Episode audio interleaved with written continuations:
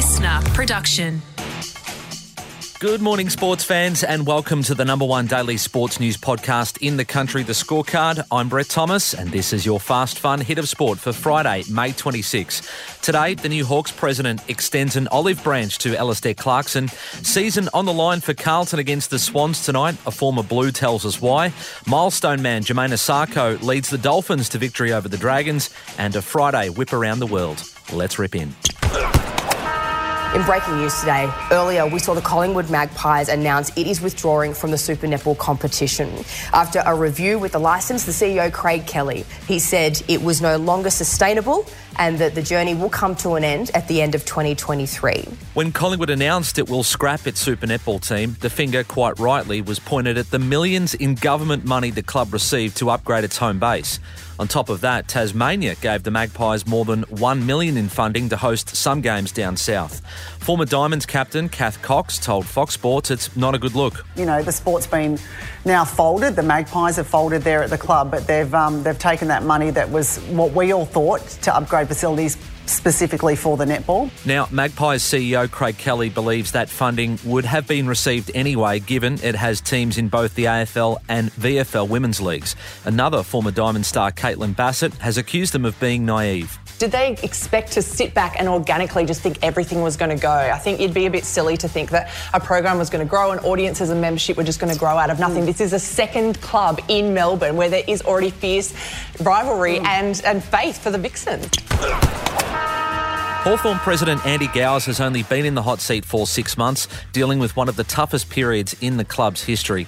He's hoping to repair the relationship with Alastair Clarkson, amid reports Clarko won't attend the 10 year reunion of their 2013 Premiership. There's a small part of his heart that beats brown and gold, and I hope that section of his heart gets a bit bigger building that bridge for him and others uh, is something that you know we're um, we're really keen to uh, to see happen. Clarkson remains stood down from his post as North Melbourne coach amid the ongoing racism investigation, while reports claim he and former assistants Jason Burt and Chris Fagan will be cleared. Fagan says that's news to him. I'm just waiting to hear, um, and very still very willing to uh, go and tell uh, my truth when when the opportunity arises.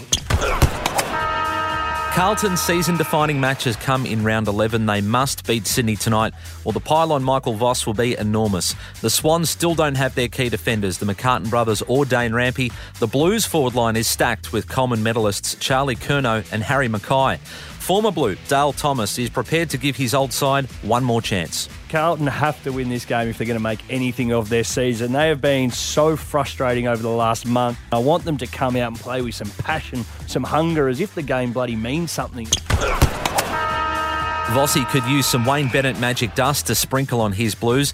Bennett's upstart Dolphins are well entrenched in the top eight, downing the Dragons on a dewy night in Redcliffe. Jamayne Isaako was the star of the show in his 100th game, bagging a double and was perfect off the boot pretty wet conditions out there tonight. I mean, it didn't rain, but there was a lot of dew on the ground, and the ground was heavy and wet, and I just thought we did a great job in it. The match wasn't without some controversy. Stand-in St George skipper Jack de Belin was sin bin for a dangerous tackle. Caretaker coach Ryan Carr felt there was some inconsistency with the refereeing last night. It just seemed to be a lot of penalties early, and then all of a sudden the whistle sort of went away late. So I don't understand why. Or yeah, just want to see, have a look at it.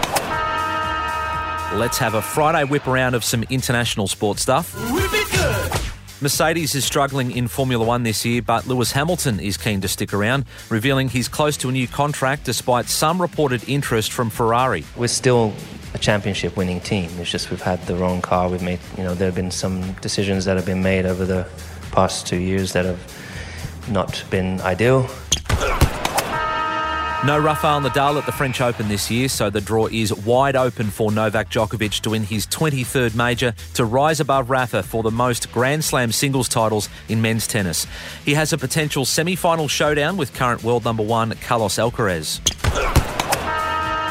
LPGA Tour Pro Amy Olson has qualified for the US Women's Open while six months pregnant. Baby back, baby back, baby back. The tournament doesn't tee off until early July, but Amy believes she will still play. And if you're listening via Spotify, remember hit that bell so you don't miss the app every morning. That's your fast, fun, weekending hit of sport. Catch you next week on the scorecard. Listener.